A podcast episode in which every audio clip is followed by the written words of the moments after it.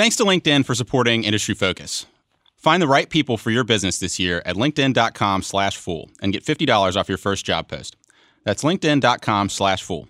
Terms and conditions apply.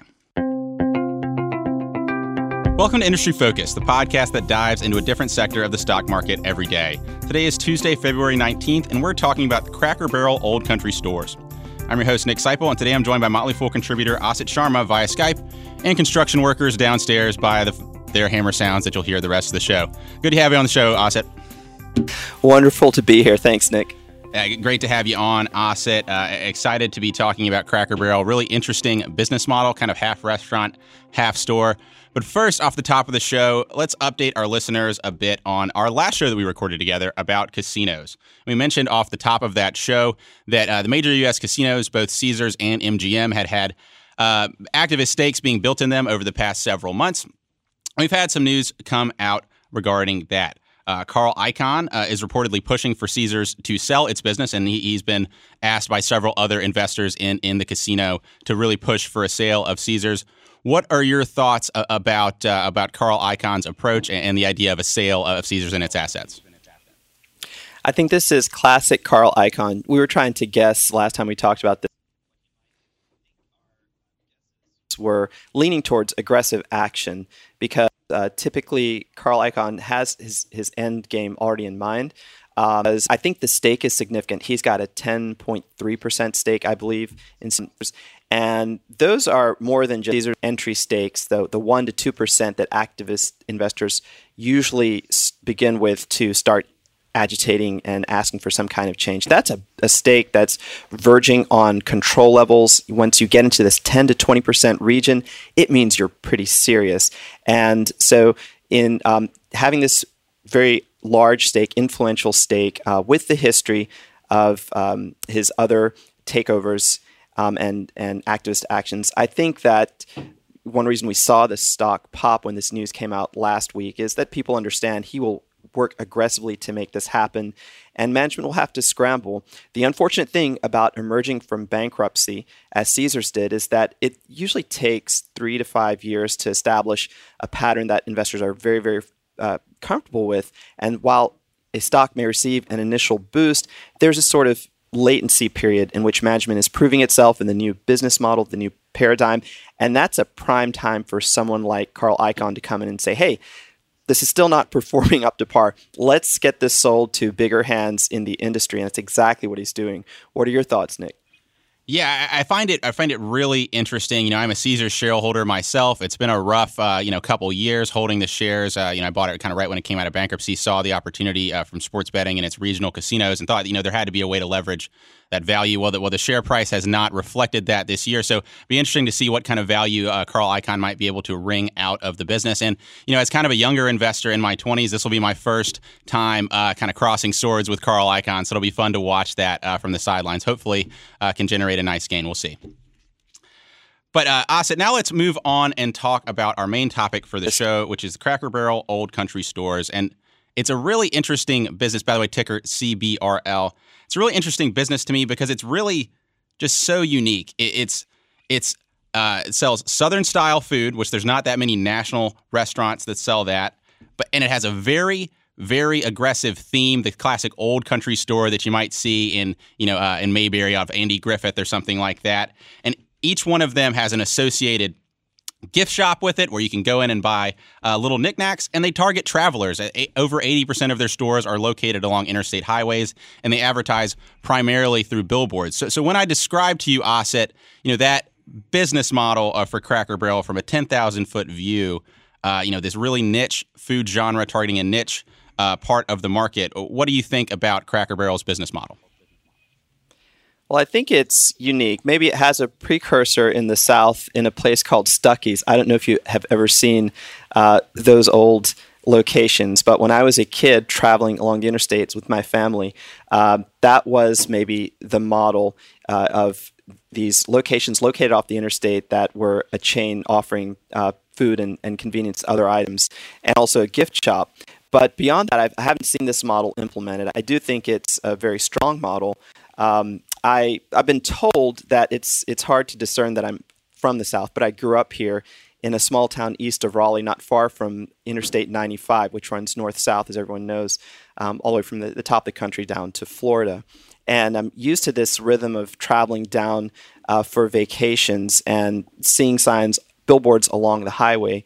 Um, I think that the model itself makes so much sense uh, for two reasons. One is the real estate uh, located along the interstate uh, is clever. The situation uh, or the location of, of being just off of major cities but on the interstate, that enables a company to ensure that it's going to have traffic flows for long periods of time. Now, in my lifetime, I've seen traffic trends shift from exit to exit along the interstate, so it's not a slam dunk. But when you think about the way in urban uh, areas, neighborhoods shift and demographics shift, even within five or ten years if it's a fast-growing city, the interstate comparatively is much more stable. So that's a great part of this model. The other thing that's interesting to me is I think it really makes for a recurring business, because uh, when you have your local chain that you love to eat at or a local non-chain restaurant in, in your own town, familiarity can breed contempt. But this rhythm of traveling down, as I said, on a vacation or maybe for business, um, if you're encountering these signs only a few times a year, Uh, it can be something novel, especially with the gift shop, which we're going to talk a lot about today. When you add this element uh, of a gift shop beside the restaurant uh, with novelties, and Cracker Barrel uh, frequently rotates um, merchandise and adds seasonal items, I think that's another draw. Now, some of you listeners, younger listeners, may think, well, that's that sounds like a sort of kitschy place to me, and who would want to stop in a restaurant like that? Who would want to then, you know, go to this gift store and, and buy this merchandise? Well, it turns out there's a lot of people like that. They may be slightly aging as a demographic, but these have been solid numbers for a year, which makes this company a cash cow. Another reason why I'm, I'm drawn to this business model, maybe not the most exciting investment, but an intriguing one nonetheless. Right, Asit. They're just in such a tight niche uh, that it's it's tough to see anyone coming after uh, after their area of the market. It's just a, it's really a difficult model to replicate. You mentioned on the interstate highways, the interstates aren't going anywhere. We are, those those were built under the Eisenhower administration, and they're going to continue until you know a, a, a out into forever. So so these routes are really particularly valuable uh, uh, places to locate a restaurant. Let's move to talking a little bit about the business and its strategy, where it's come to date. So to date, Cracker Barrel today owns six hundred fifty-nine stores in forty-five states. Uh, given the cuisine that it serves, Southern kind of, kind of uh, home-style fare, you would expect most of the stores to be in the South and Midwest, and they are. Roughly two-thirds of its stores are located there. However, uh, they're beginning uh, to move uh, out into the West, and they just opened their first stores in California. And you had an interesting comparison to this, uh, you know, uh, a restaurant that maybe hasn't Uh, expanded to its full geographical potential, uh, that, that maybe is an interesting comp uh, for Cracker Barrel. You want to talk a little bit about that, Asit? Absolutely. So investors who are listening who have shares in Dunkin' Donuts also have watched the company uh, become what was first a regional chain. And now this isn't northern cuisine, but it might as well be. Donuts, coffee, uh, and for first extend uh, in a southerly direction, then towards the Midwest, and there's this huge white space opportunity for Dunkin' Donuts on the West Coast. The question is, um, you know, will that concept take in California? And I think a similar question can be asked of this rather niche concept. We've seen Dunkin' uh, change its name from Dunkin' Donuts to Dunkin', streamline its stores, uh, bring in a re- really new and, and renovated model of stores uh, to be this, what they call on-the-go beverage-led company. I'm not saying that there's some causality here, but uh, looking at how people uh, approach fast food on the, the, the West Coast and what their preferences are, you can see that some of this shift is is changing how they present themselves to appeal to that greater West Coast audience. And I wonder, too, as um, Cracker Barrel expands, what kind of um, obstacles may it run into in terms of consumer preferences, and how might it change the look of its stores at all, which is a big draw to its fans. So I'm sort of fascinated by this comparison, and we'll you know we'll have to see as we go forward um, how this westward expansion works for Cracker Barrel. Yes, it's an interesting case where what makes it unique also maybe caps the upside of the investment over the long term, given that uh, its core demographic is limited limited geographically. Um, but let's talk about the, the, the how the business makes money. About eighty percent of its revenue comes from the restaurant portion of the business, while twenty percent comes from the gift shop. I mentioned that they primarily target travelers, eighty, over eighty percent of their stores being located along highways, um, and most of their advertising being outdoor advertising. Hey, billboards on the side of the highway, come visit Cracker Barrel. Um, as a result of, of them primarily targeting travelers, the business can be correlated with rates of highway travel and the effect of gas prices on people's tendencies to travel on the highways. Asit, what have we seen in the past from this business when it relates to its correlation with gas prices and the amount of travel that you know people choose to do?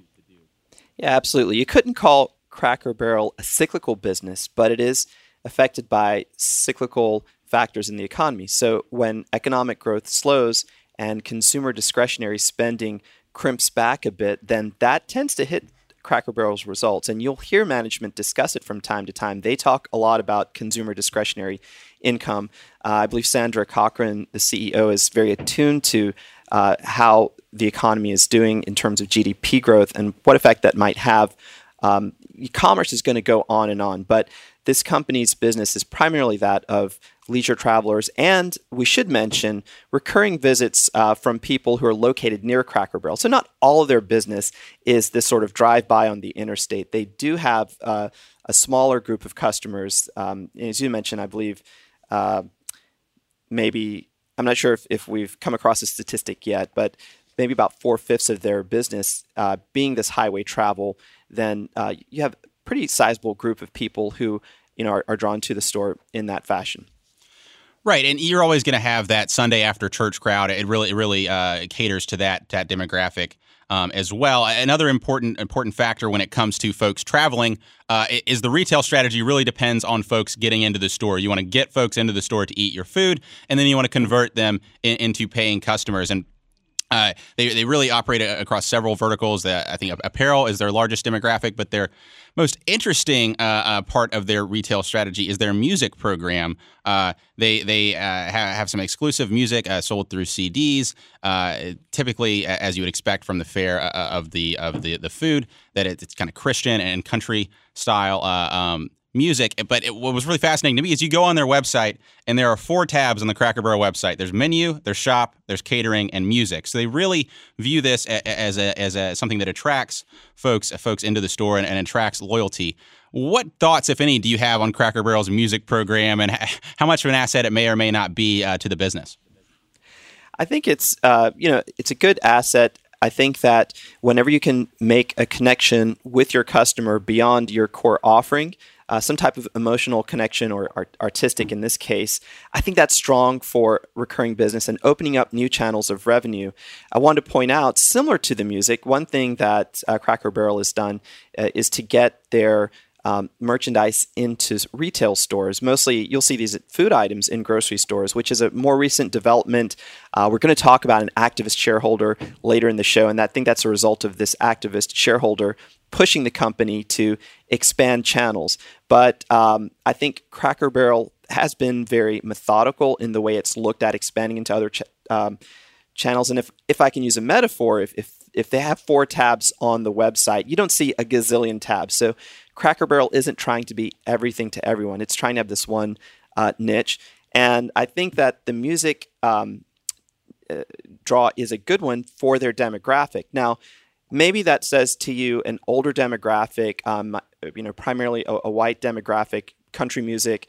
Um, but, you know, we should say about Cracker Barrel is, is they have been working really hard to expand their customer base. They have uh, bought advertising on Hispanic channels because there's a growing uh, Hispanic population in the South. They've reached out to millennials, which we'll talk about later in the show. So even though the, this music niche seems geared towards a very specific Uh, type of customer, there's no reason that they can't uh, add some Hispanic programming music to that in the future, and maybe some stuff that appeals to a, a younger crowd as well. And I'll be I'll be watching that tab, uh, you know, in the coming years to see how that changes. Yeah, really fascinating offering from, you know, what ostensibly is a restaurant uh, business. But yeah, the, the, on the retail side, really very profitable. I think over four hundred dollars per square foot in the retail side of the business. So really profitable part of the business. And, and it really drives uh, the cash cow aspect of Cracker Barrel, which is kind of what you mentioned off the top. And they've really put an emphasis on their dividend over the past several years. Last year, they declared a three dollars and seventy-five cents special dividend. The, uh, the business yields about almost two, uh, almost three percent, two point nine four percent today. So really an interesting dividend uh, opportunity from Cracker Barrel, particularly if you think the expansion opportunities maybe are limited and that they just keep squeezing the juice out of what their, their current assets are. What thoughts do you have about Cracker Barrel's dividend and what opportunity it might provide, Asad? It's a reflection on how the company allocates its capital. Uh, again, not to get too far ahead of ourselves because we've got a great conversation in the second part of the show coming up about how it's it's used its capital. But the special dividends plus the regular dividends, which are rising every year, I was just doing some thumbnail calculations. They'll they'll return to shareholders five to six percent a year effective yield uh, if they keep issuing these dividends. But in the past, the company uh, has really poured its excess capital not towards shareholders' pockets, but to expansion, um, and not always to good effect. In, in past years, the company expanded without much of a game plan, didn't focus on unit profitability, just looked at that sort of aggregate punch that every new store gives you, you know, towards your top line. So uh, I think this reflects a more mature focus in some ways that uh, when you have a cash cow business, you have to show shareholders a little bit of the money. Uh, now, if you can optimize the business in such a way that you're also expanding and getting a high return on invested capital from stores, uh, new units, et cetera, that's even better. But at base, shareholders expect to see someone. They see a mature business. Um, this business has been around for a few decades. When they see a mature business that uh, is yielding a lot of excess cash flow, they want theirs. And I, I think the company... Uh, In recent, more recent years, they've started their special dividend, I believe, in two thousand fifteen and have increased it every year. So I think in the last five years or so, they, they've shown more of an appreciation for their own shareholders. Yeah, definitely an interesting opportunity uh, to come uh, from Cracker Barrel. Let's talk, uh, in the back half of the show, we'll talk about maybe some red flags and risks, risks for the business. But first, a message from our sponsor. Making that perfect hire can help set your team up for success in the new year. But where do you find that person? That's why when it comes to posting your job, go where you have access to an engaged community that people visit every day. That's LinkedIn. Most LinkedIn members aren't checking job boards regularly, but nine out of ten LinkedIn members are open to and interested in new opportunities like yours.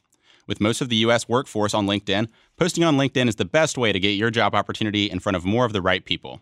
It's no wonder a new hire is made every eight seconds using LinkedIn.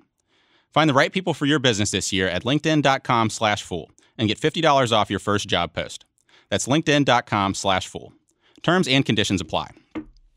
Okay, Asad, so let's talk about uh, some some maybe red flags. I don't know about red flags, but people, things to keep in mind uh, for Cracker Barrel. Uh, the, the first thing to, to watch for Cracker Barrel is their same, same store sales. And, and the most important, uh, and what, what's the red flag for me is that traffic has been declining over time. You've seen this at restaurants in general. Um, but for Cracker Barrel, it's particularly important because, as we mentioned, the retail strategy of the business depends on bringing folks into the restaurant to eat and then selling them uh, uh, uh, retail uh, merchandise uh, in connection with that visit. So um, last year, uh, last year uh, traffic declined one point nine percent um, and resulted in Uh, uh, retail sales uh, being essentially flat for the year. However, in the most recent quarter, we have seen seen things uh, tick up a little bit, with restaurant sales up one point four percent in the most recent quarter, uh, driven by an average check increase of three percent.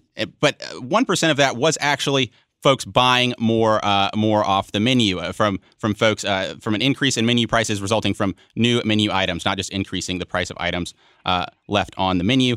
And they also had really powerful uh, retail sales uh, driven by strong importance, appear, uh, um, excuse me, strong performance in apparel and accessories and toys, which I thought was particularly interesting given the Toys R Us bankruptcy over the past year.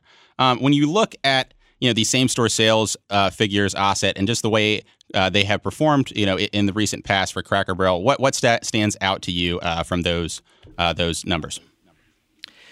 Well, what stands out to me is management's analysis of um, the traffic decrease. Now, you said, uh, Nick, that the traffic trends have been decreasing over time. And that's certainly the case. But when you listen to management's calls last year, and actually, I usually read transcripts, shortcut listeners, uh, we, we often talk about management calls. You can find transcripts um, online. Just search for the transcript of an co- earnings call for a company and skim over it. It is such a great thing to do if you own shares of any company. Sorry for that little bit of diversion there, but important point. I was skimming these and, and reading these transcripts from quarters two through four of last year. And what took me by surprise was that management itself seemed a little bit surprised at why traffic had declined. And, and these are longer term Uh, some of these are longer-term factors for the company uh, that you know management should be dealing with. I'm going to read you um, a couple uh, or a few of, of the uh, traffic factors that management cited. So first was underperformance of the Campfire menu. This was a menu that was introduced about three years ago, um, which was very popular. Um, Cracker Barrel introduced new items that, in its own words, didn't resonate with customers. So possibly we're seeing some customer fatigue there. Uh, Cracker Barrel also changed its media strategy in the middle of last year with the idea of running fewer weeks of uh, promotion and marketing, but with a higher intensity. And that did not pan out. So they've gone back to their more regular cadence.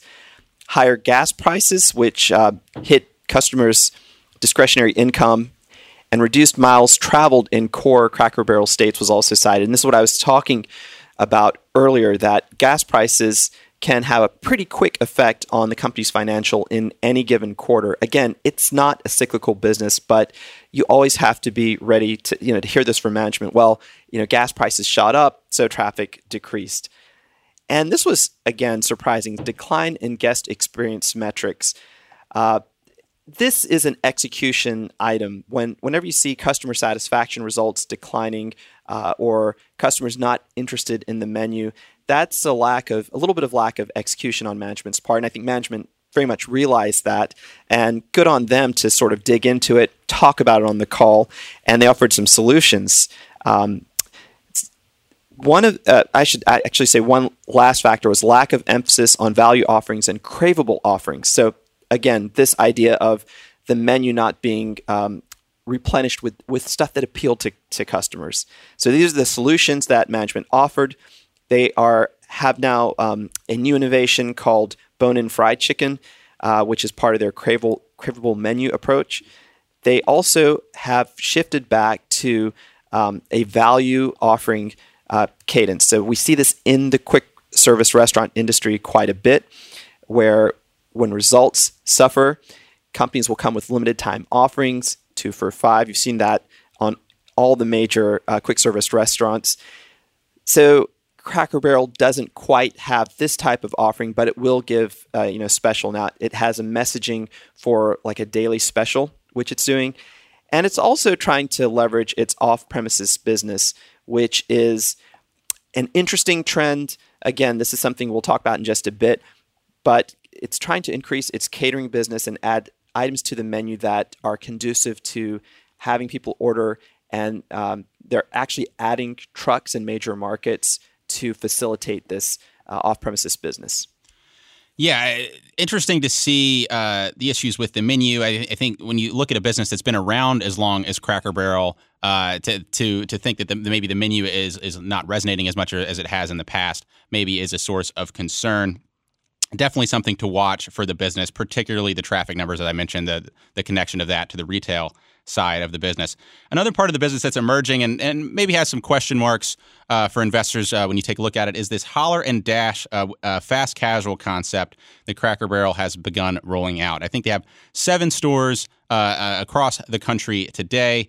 Um, This is a this is a fast casual concept that sells biscuits and biscuit type sandwiches. Interestingly, it only addresses uh, the breakfast and lunch day parts of the day, when typically uh, the dinner day part uh, is, is the most profitable part of the uh, the most profitable day part. Uh, I've actually been to one of these. They opened one in my college town, Tuscaloosa, Alabama, right down from the football stadium a couple years ago. Uh, It was pretty good uh, for for someone who who is, who is born and bred in the South. I didn't I didn't think it was the, the best biscuit I've ever had, but it was it was an interesting uh, concept, and it, and it is crowded uh, much of the time. Uh, from what you've looked at relating to Holler and Dash, Uh, what red flags or what st- stands out to you with uh, in connection to this concept that Cracker Barrel is experimenting with? First, let's talk about the green flags. The the good um, part of this equation is, I mentioned earlier, the company's trying to reach out to the younger demographic, millennials, uh, Gen X, Gen Y, and this is the embodiment of that strategy. So I think that it's necessary to perhaps have, either within the Cracker Barrel stores or a spinoff concept like this, something that will entice the younger consumer. Um, It's problematic, though, if you look at the major urban cities. Uh, so these are located in Atlanta, Charlotte, of course, Birmingham, um, major southern cities. The the little problem is, uh, and and we should describe what is actually on the menu. So many of the entree-like dishes are actually biscuit preparations. So you'll have a biscuit served with uh, a protein and a side that's served up as an entree. And Nick, what what did that run you? Maybe uh, eight nine bucks for a biscuit? Yeah, I, w- I would say that, you know, between like eight and twelve dollars. I you know I've only been once, so I can't I can't you know don't quote me on that, but that, that sounds accurate. Yeah. Okay. So yeah, and listeners, uh, tweet at us if if you've been to one or if you happen to be from the South. I'm going to talk a little bit here. Indulge me, uh, those who aren't from the South, about biscuit culture. Uh, I'm here in the middle of it in North Carolina, obviously home of Bojangles, and as you go further south to Nick's territory, I think it only becomes more intense. Yep.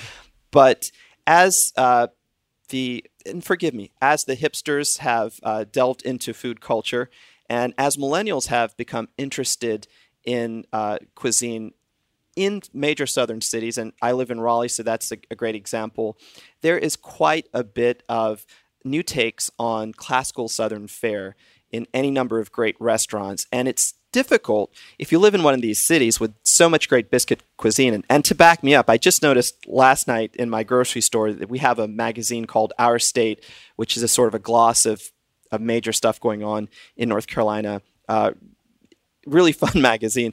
It's a whole issue devoted to um, restaurants that are sort of just like uh, Holler and Dash. So these are restaurants which have really outre takes on biscuits. It's a hard concept to sort of parachute in um, and do that. And not that it's it's parachuting. Obviously, Cracker Barrel is from this area, and I think they worked with uh, two local restaurateurs to begin the concept. So I shouldn't call it parachuting, but to originate this concept here, it's tough. This is um, a place where there's so many interpret great interpretations on biscuits, and I I understand why they did it, because uh, the biscuit is part of a core a menu uh, in Cracker Barrel. In, in fact, one of the uh, things that management mentioned uh, that it would do to increase um, traffic again is, is work on its biscuits in C- Cracker Barrel locations. I understand it, but I think the red flag here is there's fierce competition in this area. And uh, Nick, I, th- I think you mentioned the company has sort of slowed its pace from an initial um, the few that had opened. They're opening at a very slow rate now. And I think that maybe they're taking some uh, learnings from the first few restaurants and tweaking the concept. Yeah, it's going to be interesting to see how, how it plays out. Uh, definitely a, a growth opportunity for a business that appears to be maturing, uh, but we'll have to see how things play out. Okay, Asa, and then one other uh, kind of red flag that stands out maybe for investors, or, or yellow flag maybe, is the Uh, presence of an activist stake in, in this business. So Biglari Holdings uh, is, is run by uh, Sardar Biglari, and he uh, has held a very large stake in, in Cracker Barrel over a period of time, uh, up to nearly twenty percent uh, for a long period, although he has been selling it down over the past. He's been very open about uh, criticizing man- management's capital allocation strategy, and he has been uh, behind uh, some of the, the, the shareholder reward- rewarding uh aspects of Cracker Barrel's dividend policy over the past few years. What uh, should investors know about this activist stake in Cracker Barrel and what it means for the investment? So Biglari Holdings uh, now, uh, I believe, based on uh, an article you sent me, their holdings are down to about fifteen percent uh, from a close to twenty percent stake. This twenty percent stake has been a sore point for management for many years, because they've always felt that Sardar Biglari, Biglari Holdings, um, are going to take a greater stake. And so they adopted this, this poison pill to combat that. But investors should know that actually, uh, by remaining sort of under uh, you know, a, a complete control, Biglari Holdings has had a positive impact on the stock. They've helped improve operating margin. They've helped improve cash flow, which has rewarded uh, shareholders. They really agitated against this expansion uh, without looking at profitability first. Some other things they've done, they've actually um, they forced management to break out uh, the retail sales, which uh, management had never done. So there's several actions that the company uh, has taken that um, Biglari Holdings has agitated for. An interesting thing that you pointed out to me, Nick, is that they've never given uh, credit to the activist shareholder. The activist shareholder will uh, point out that X, Y, or Z needs to be done in a very loud voice. And the pattern is that management will, next quarter, start implementing those changes as if they came up with it themselves, which, you know, I guess if if the share price is rising, Biglari Holdings doesn't need the credit, but I find that very interesting. The the one thing that I really quickly wanted to, to talk about in terms of this poison pill, this dispute between management and, and Biglari Holdings. Biglari Holdings has always maintained that it doesn't really want to have more than a twenty percent stake. And it, for, for its uh, you know for its side, it's it's said that, look, if we take more than a twenty percent stake, that's going to trigger, trigger a debt covenant, which will then make us have to immediately pay one hundred sixty-four million dollars to our lenders. So we're not going to go above twenty percent. One other thing that Biglari has always maintained is that there is a um, act on the, the books in Tennessee called the Tennessee Control Share Acquisition Act, which prohibits a shareholder who owns a twenty percent or greater stake in a company from voting more than twenty percent of their shares. So even if they were to acquire thirty, forty, fifty percent, they wouldn't have the voting control past twenty percent. And so they've often argued that, hey, this whole poison pill issue is moot. We can't because of our debt covenants, and anyway, the, the law prohibits it. Management's never really responded to that. Um, I will say, you know, going forward for shareholders, you sort of want Biglari to keep that fifteen percent stake. They've been good for Cracker Barrel. They've kept management honest. Um, they've been responsible for a lot of good change. So your druthers would be for Biglari to stay invested and stay active with this company. Yeah, I would say he he would be much more uh, identified, at least from a shareholder's perspective, as a white knight than a corporate raider in this situation. It really has been very rewarding for shareholders over time.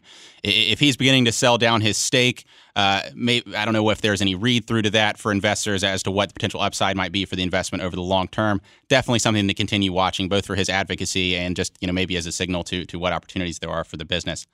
Last thing I wanted to address, and we've touched on this a few times, is how the rise of off-premise sale, this food delivery concept, how that might affect Cracker Barrel. Obviously, we mentioned that Cracker Barrel's retail strategy depends on getting folks into the restaurant to eat at the restaurant and then converting them into retail customers. Um, Of course, if folks uh, use delivery, they don't ever end up in your restaurant, and you can they can never be converted. Uh, Cracker Barrel is investing some in off-premise sales. You mentioned uh, uh, some food truck concepts they might be doing, as well as they they're expanding their catering and takeout offerings.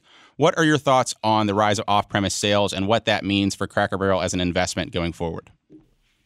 It's obviously an important trend for the company to explore. We see so many companies. Chipotle is a great example of trying to expand off-premise sales either through catering um, or have people come in and take food away.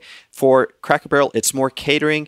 The only question that I've got, and I know you've got a great question, Nick, but the only question that I have is, given that so many of the locations are interstate locations, so they're not really smack in the middle of, of big urban areas, they tend to be around smaller metropolitan areas. How big is the opportunity to to do business catering?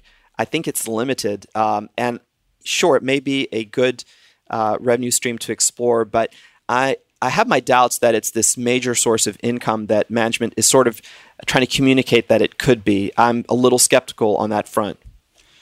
Yeah, I, I think me bring, wrapping it all together, I, I think Cracker Barrel uh, exists in a niche that I think makes it very difficult for someone to come in and disrupt where they operate. However, uh, both due to the nature of the business in that you need folks to come into the restaurant to sell things, which is moving counter to more trends toward delivery, as well as uh, just the the, uh, the retail items that it sells, its old country store theme, uh, the, the Southern food, is going to cap its ability to really grow and move nationwide. You know, I, I may be wrong there, but that, that that's my my belief. So I, I think Cracker Barrel uh, given the assets that it has and, and its positioning, is going to continue to make money over time and is going to be a, a, probably a really attractive investment from a dividend perspective, just uh, you know, spitting out cash over time. However, from a cash, capital appreciation point of view, um, I don't know how excited I would be in buying this business, looking for it to double uh, over the coming years. Uh, what are your thoughts on, on that, uh, that thesis, Asit? I think that growth will rest more on menu innovation than almost anything else because it is this niche product. I agree with you. Um, we'll see how this westward expansion works. Um, there may be some opportunity within the next five or ten years for some unexpected returns. Let's say if, if units accelerate faster than expected or the concept really takes out west. But if you are a dividend-oriented investor, Uh, and you want capital appreciation with, with some downside protection, this isn't a bad stock to look at. And that's where the beauty of this particular concept lies. Like you said, Nick, the interstates are going to be here long after you and I are gone. And uh, I believe, you know, Southern uh, food will be popular within the South long after you and I are gone. So there is something to be said for buying this model for what it gives to you. That, so far, five to seven percent effective yield on the rising dividend and special dividend. Yeah, definitely an interesting investment opportunity, Asit. I'm heading down south tomorrow for Mobile, Alabama, Mardi Gras, so maybe I'll get hold of some Southern food while I'm down there. Thanks for coming on the show, Asit. Great to have you, and uh, looking forward to having you on again soon. Absolutely. It was fun. Thanks so much, Nick. You're welcome. As always, people on the program may own companies discussed on the show, and The Motley Fool may have formal recommendations for or against the stocks discussed. So don't buy or sell anything based solely on what you hear. Thanks to Dan Boyd for his work behind the glass. For Asit Sharma, I'm Nick Seipel. Thanks for listening, and Fool On.